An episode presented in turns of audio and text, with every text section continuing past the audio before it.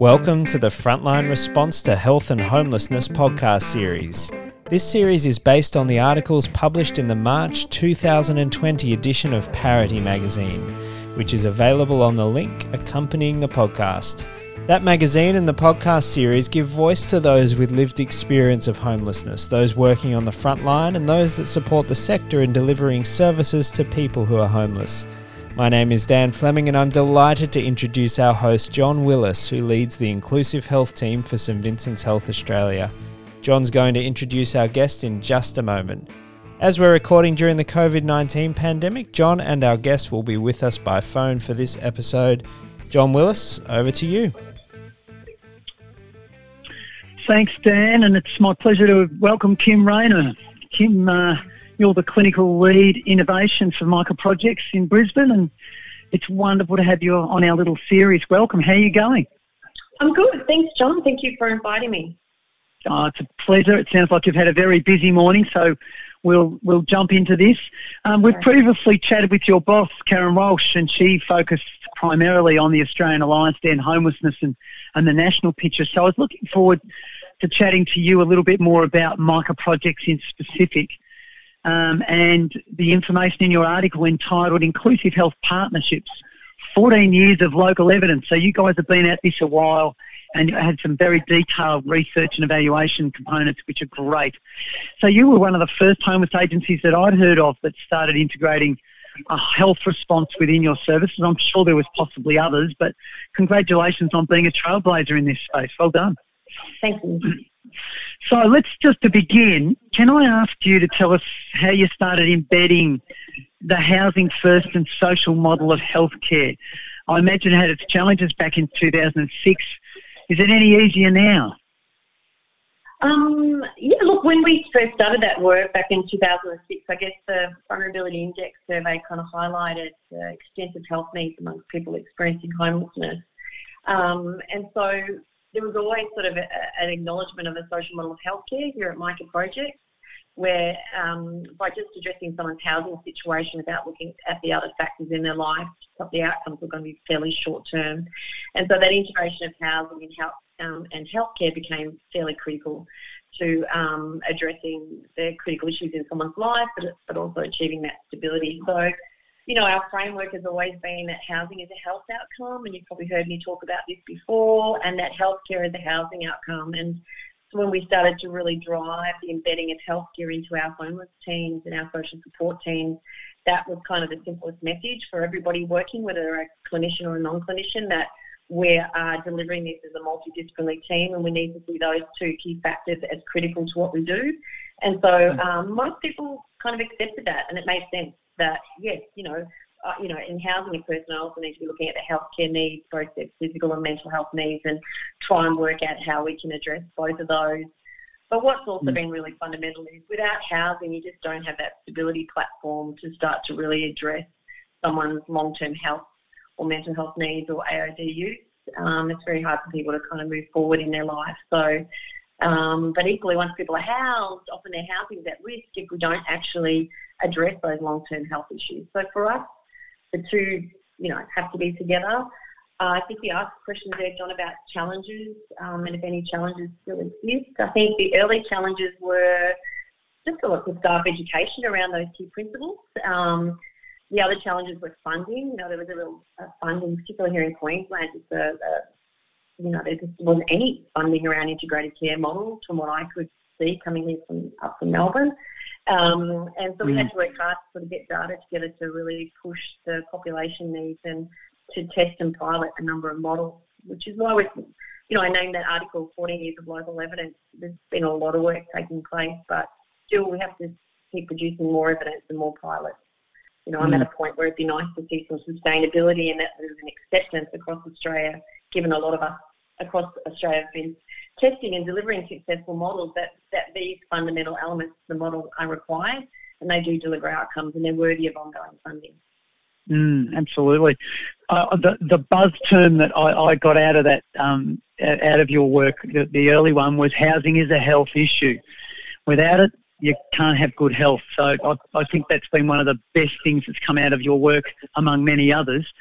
But look, the other one that, that's been really of interest and been a lot of discussion is assessment tools. And you guys have introduced the VI SPDAT. Um, maybe you want to tell our listeners a little bit, just a little bit briefly, about what the VI SPDAT is and why you've chosen that as your key tool to be undertaking assessments. Sure. Um, for those who don't know, the vulnerability was called the Vulnerability Index Tool, and it was actually developed in the US by um, a Dr. Stephen Hwang, who's a key homelessness researcher, international researcher, and um, Dr. Jim O'Connell out of Boston Healthcare for the Homeless. And it was a tool designed to assess acuity amongst people experiencing homelessness based on their morbidity profile, so the health conditions that they had, um, and uh, other risk factors in their life. And that then allowed us to measure the person's um, mortality risk. And how they applied that in the States and how we applied it here was that based on a person's acuity, based on this vulnerability index assessment, you would then target your interventions to that acuity level. So the higher the acuity, the more work we need to start doing quickly to try and mm. um, obviously mitigate that mortality risk that's present. And so Micah adopted that tool, Micah Projects adopted that tool kind of over 10 years ago. Karen Walsh, the CEO, brought that tool out. It's now called the Vulnerability Index Service Prioritization Assessment Tool. So it's about prioritising services, but it's still got the same key principles in terms of data that's collected and information that's collected. Um, and so we started using that. And, and, to be honest, when I first started at Micah, uh, it was probably the best uh, bit of data that I could see around the population needs and um, the risk. And also it allowed me to identify how many people had died and what they had died of. And they haven't died mm. of overdoses, which was the assumption at the time. They had died of unmet needs associated with their chronic disease. Yeah. And there's been a lot of deaths. Um, and so that tool was a game changer. I guess at Micah, it allowed us to know so much more about the people we were supporting. It allowed us to advocate for their healthcare needs. It allowed us to know what they were and where we should prioritise our efforts in terms of funding and models of care. And it also supported what we all know that there are multiple interconnecting factors that will influence the person's outcomes in terms of their quality of life and health outcomes, and we need to be assessing those. So I guess you know it informs our care and our priority response, but it also allowed us to inform our to be informed from a systems perspective. Uh, it allowed us to advocate, and in fact, the vulnerability index data way back when we started with the after hours service allowed us to get the first bit of money in Australia through the known Gap funding through Medicare Locals because we had solid local data on a, on a highly vulnerable and marginalised group. And that mm. if something wasn't done about that, then obviously things would continue to get worse. And so we were able to kind of move forward. So the VI SPDAT has served two purposes. The first is obviously it's a screening tool, and we should then respond to those key issues as practitioners and as organisations. and We do that at Micah. The other is it allows us to have up-to-date data on our population that can then inform our models of care and inform our advocacy platform. So it's been fairly critical to my work anyway, and we oh, still does. continue to collect it. It sounds amazing. It, it, covers all the key bases of work we do in this space. Well done. It's um, a little bit more of a challenge to do VI for data in a, an acute health space, but that's a, another conversation. Um, let's talk about the um, the two key key determinants of health that you, you talk about in your article. One being for homeless people, one being housing, and the other one is the access to healthcare. Now, I, I suppose that your article looks at a number of pilot projects that you've run, and you've discussed this in your article how best to change the system and ensure that you address these key areas, these two key areas. So, can you tell us a little bit about uh, those pilot projects and how they do inform those two areas, and also the, the importance of partnerships and how much time does it take to get those partnerships right? Sure.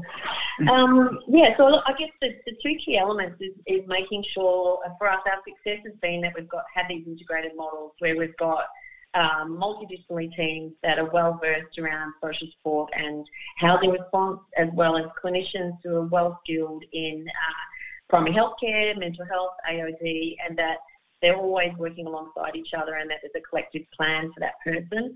So, you know, one would argue it's not rocket science. It's um, yep. what I find is that you'll often find that we want to just treat a person under a, under a, under a silo or a system or a medical condition. And what we need to do when we're, we're, we're working with people who are highly at risk but have multiple complex needs, as we should do it in primary healthcare generally, is we should look at the whole and we should look to address the whole and we should be always developing our models of care around that. So our mm. success has been that we've had very high quality sort of person-centered response models. We're very focused on who we employ to work in those teams. Uh, they need to be very solution focused.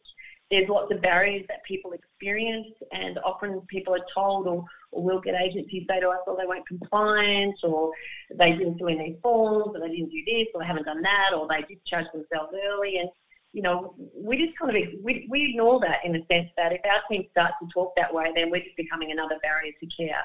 So we're very mm. accepting that there's challenges in a person's life, and our job is to facilitate solutions and work with that person, um, and to try and put in place some real change. And you know, everyone that we've supported, uh, you know, they'll often make comments back to the nurses and, and the support workers around the persistence of the team. You know, people just stuck with them. They kept calling, they kept meeting them, they really form a strong relationship. They don't judge.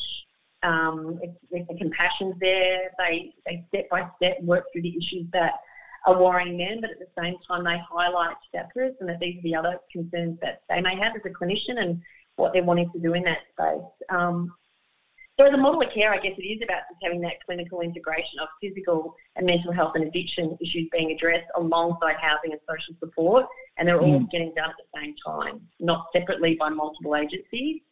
Um, we drive pretty hard our linkage into support systems when we start to work with people, trying to bed down those critical factors of sustainment in community engagement. So that's housing, ongoing social support, you know a really solid GP relationship um, and trying to identify people who might need ongoing support.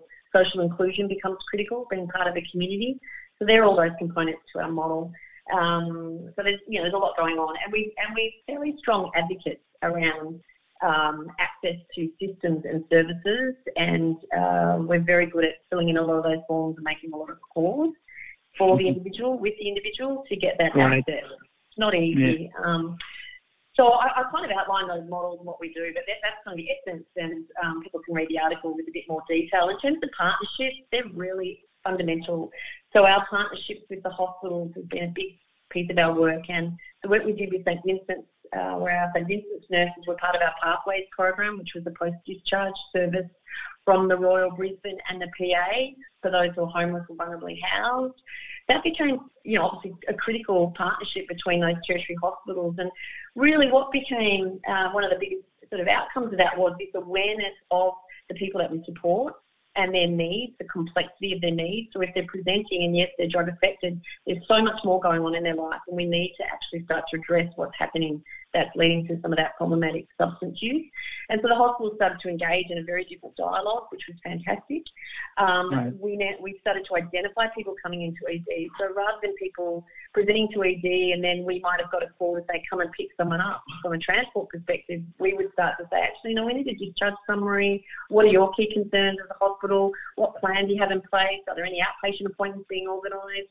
So it allowed us to really drive a very proactive, integrated model of communication and talking about what's the next step, what's the discharge plan, how do we put that in place. It's not easy because no. you're working with, with two systems.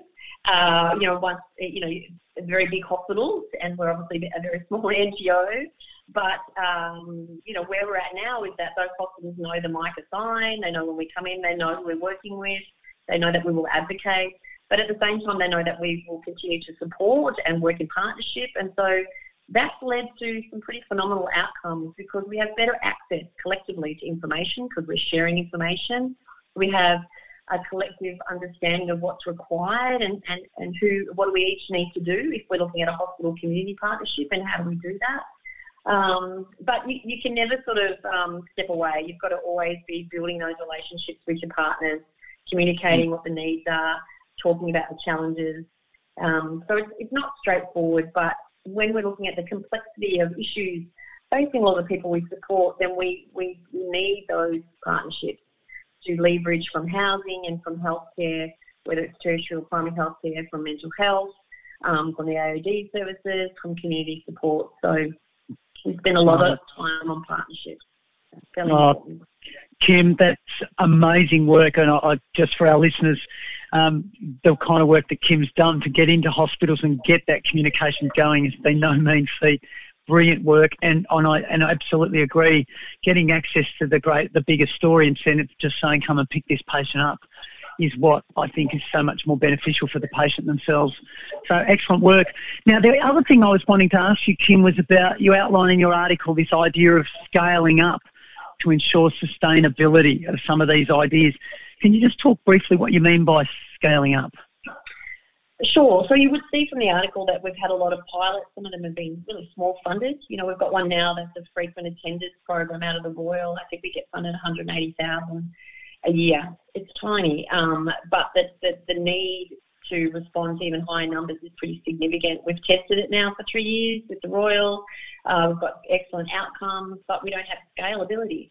And the challenge, mm. and this is one example to why can't we achieve scalability when there's this recognition within the hospital system, um, Queensland government and ourselves that it's making a difference, is largely because there's no funding mechanism, is what we always hear. So there's, so there's two challenges. The first challenge is the, is the federal and state split between who should fund these sorts of types of programs of work.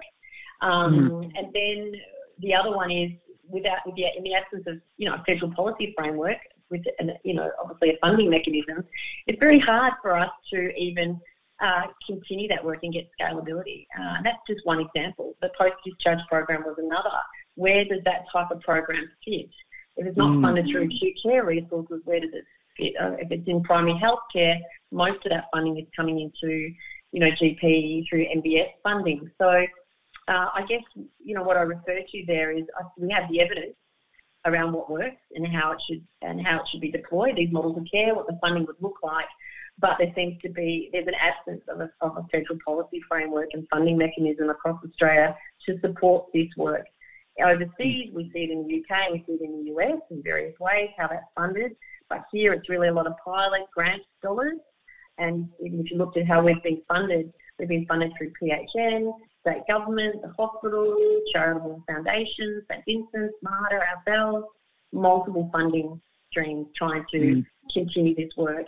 It's not really sustainable. You also lose really, really well trained, excellent staff when there's no sustainability in those contracts you lose a lot of the intellectual knowledge, um, a lot of the systems work that you've done every time you stop a pilot and go to start another pilot. So it's really inefficient. Um, and even when we've demonstrated significant economic return in the millions, um, that kind of puts a lot of these programs in that upper right quadrant, I've been told from a health economist. You know, it's, it's a no-brainer in terms of funding. Um, yep. You know, I think one of our projects returns $7.25 for every dollar invested, but we still wow. not get sustainable funding. And so the, the answer that I keep hearing is there is no um, policy framework or funding mechanism um, built in to deliver, you know, care in this area. And each state's a little bit different. But for us here in Queensland, that's the challenge. But you know, nationally, it's the challenge as well. Um, how do you fund integrated teams that work across, across a number of areas for people who are significantly marginalised in our society? Mm. And that's what we did talk to Karen a little bit about through the Australian Alliance then Homelessness and pushing that at a national level. Some great work there, Kim, and thanks for that explanation. And it is a challenge that but it's outside the normal silos of government and no one really wants to take responsibility for it.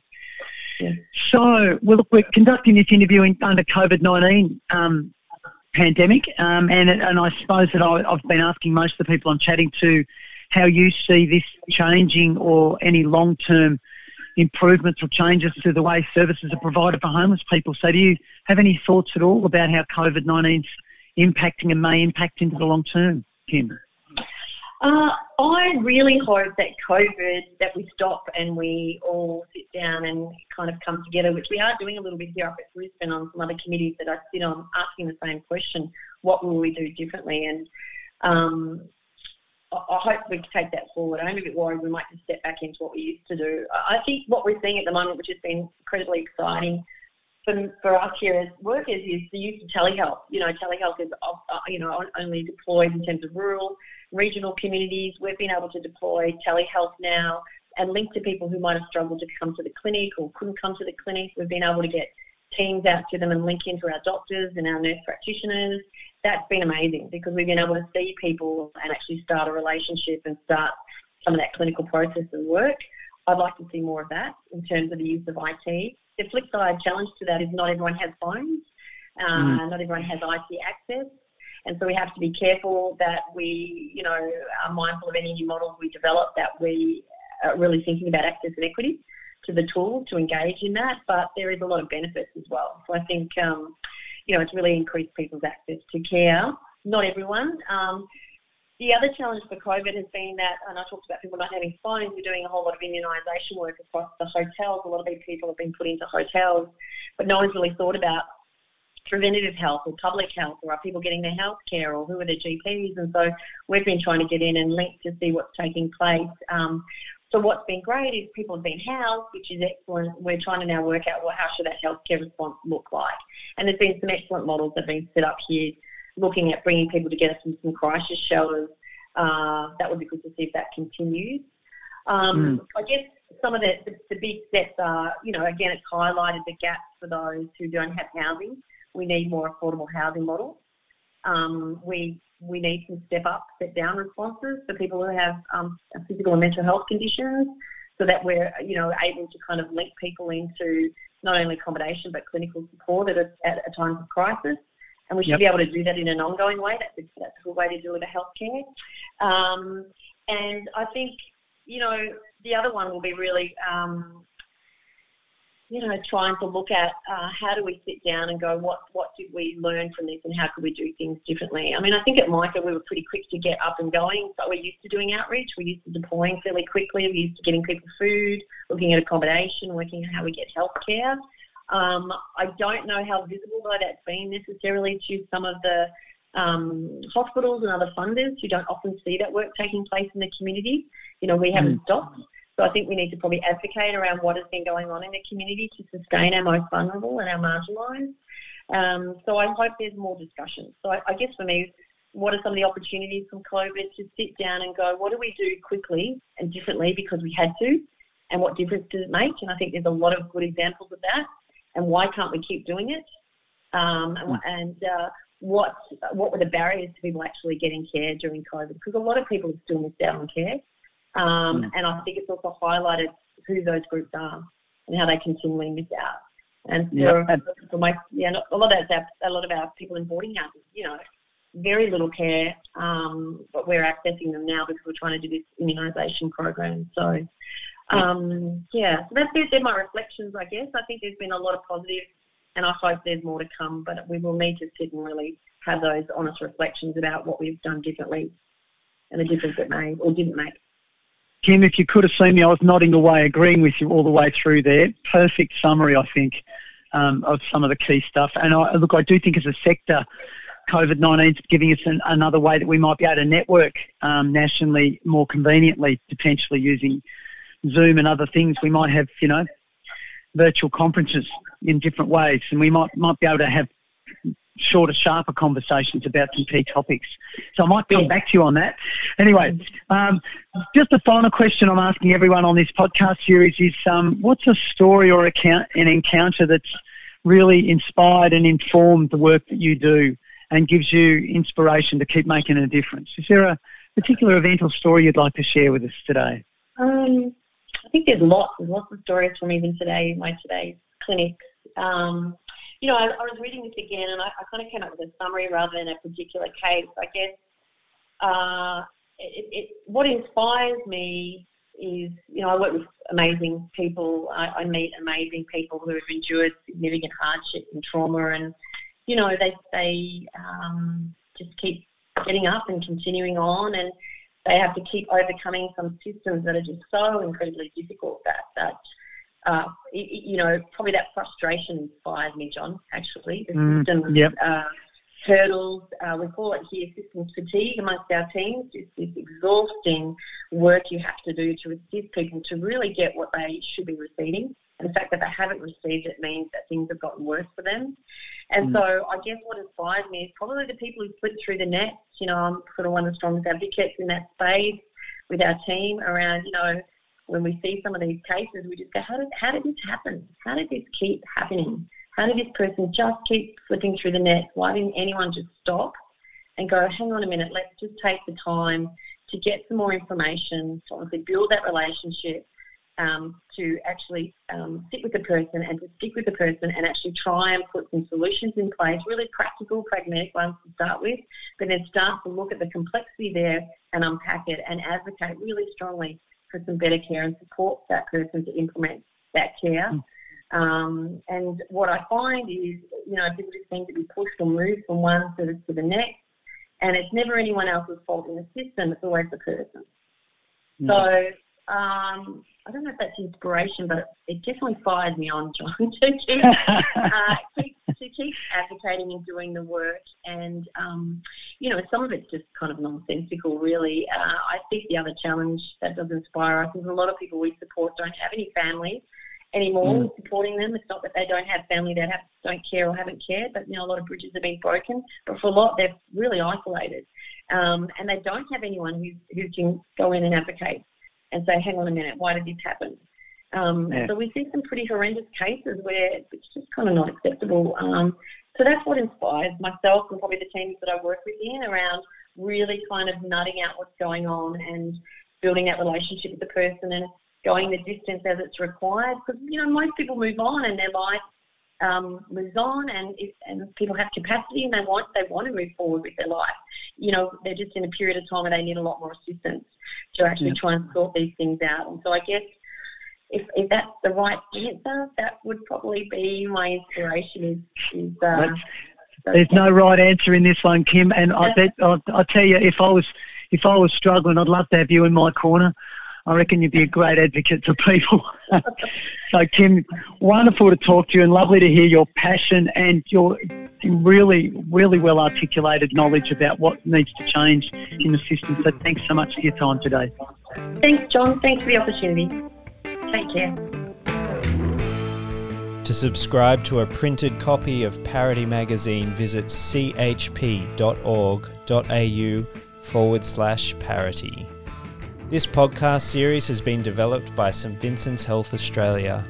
For more information about St Vincent's, visit www.svha.org.au.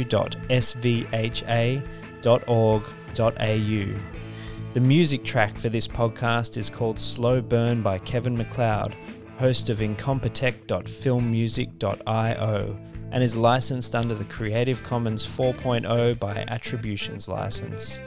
This information, information about our guests, and more can be found in the text under the podcast description.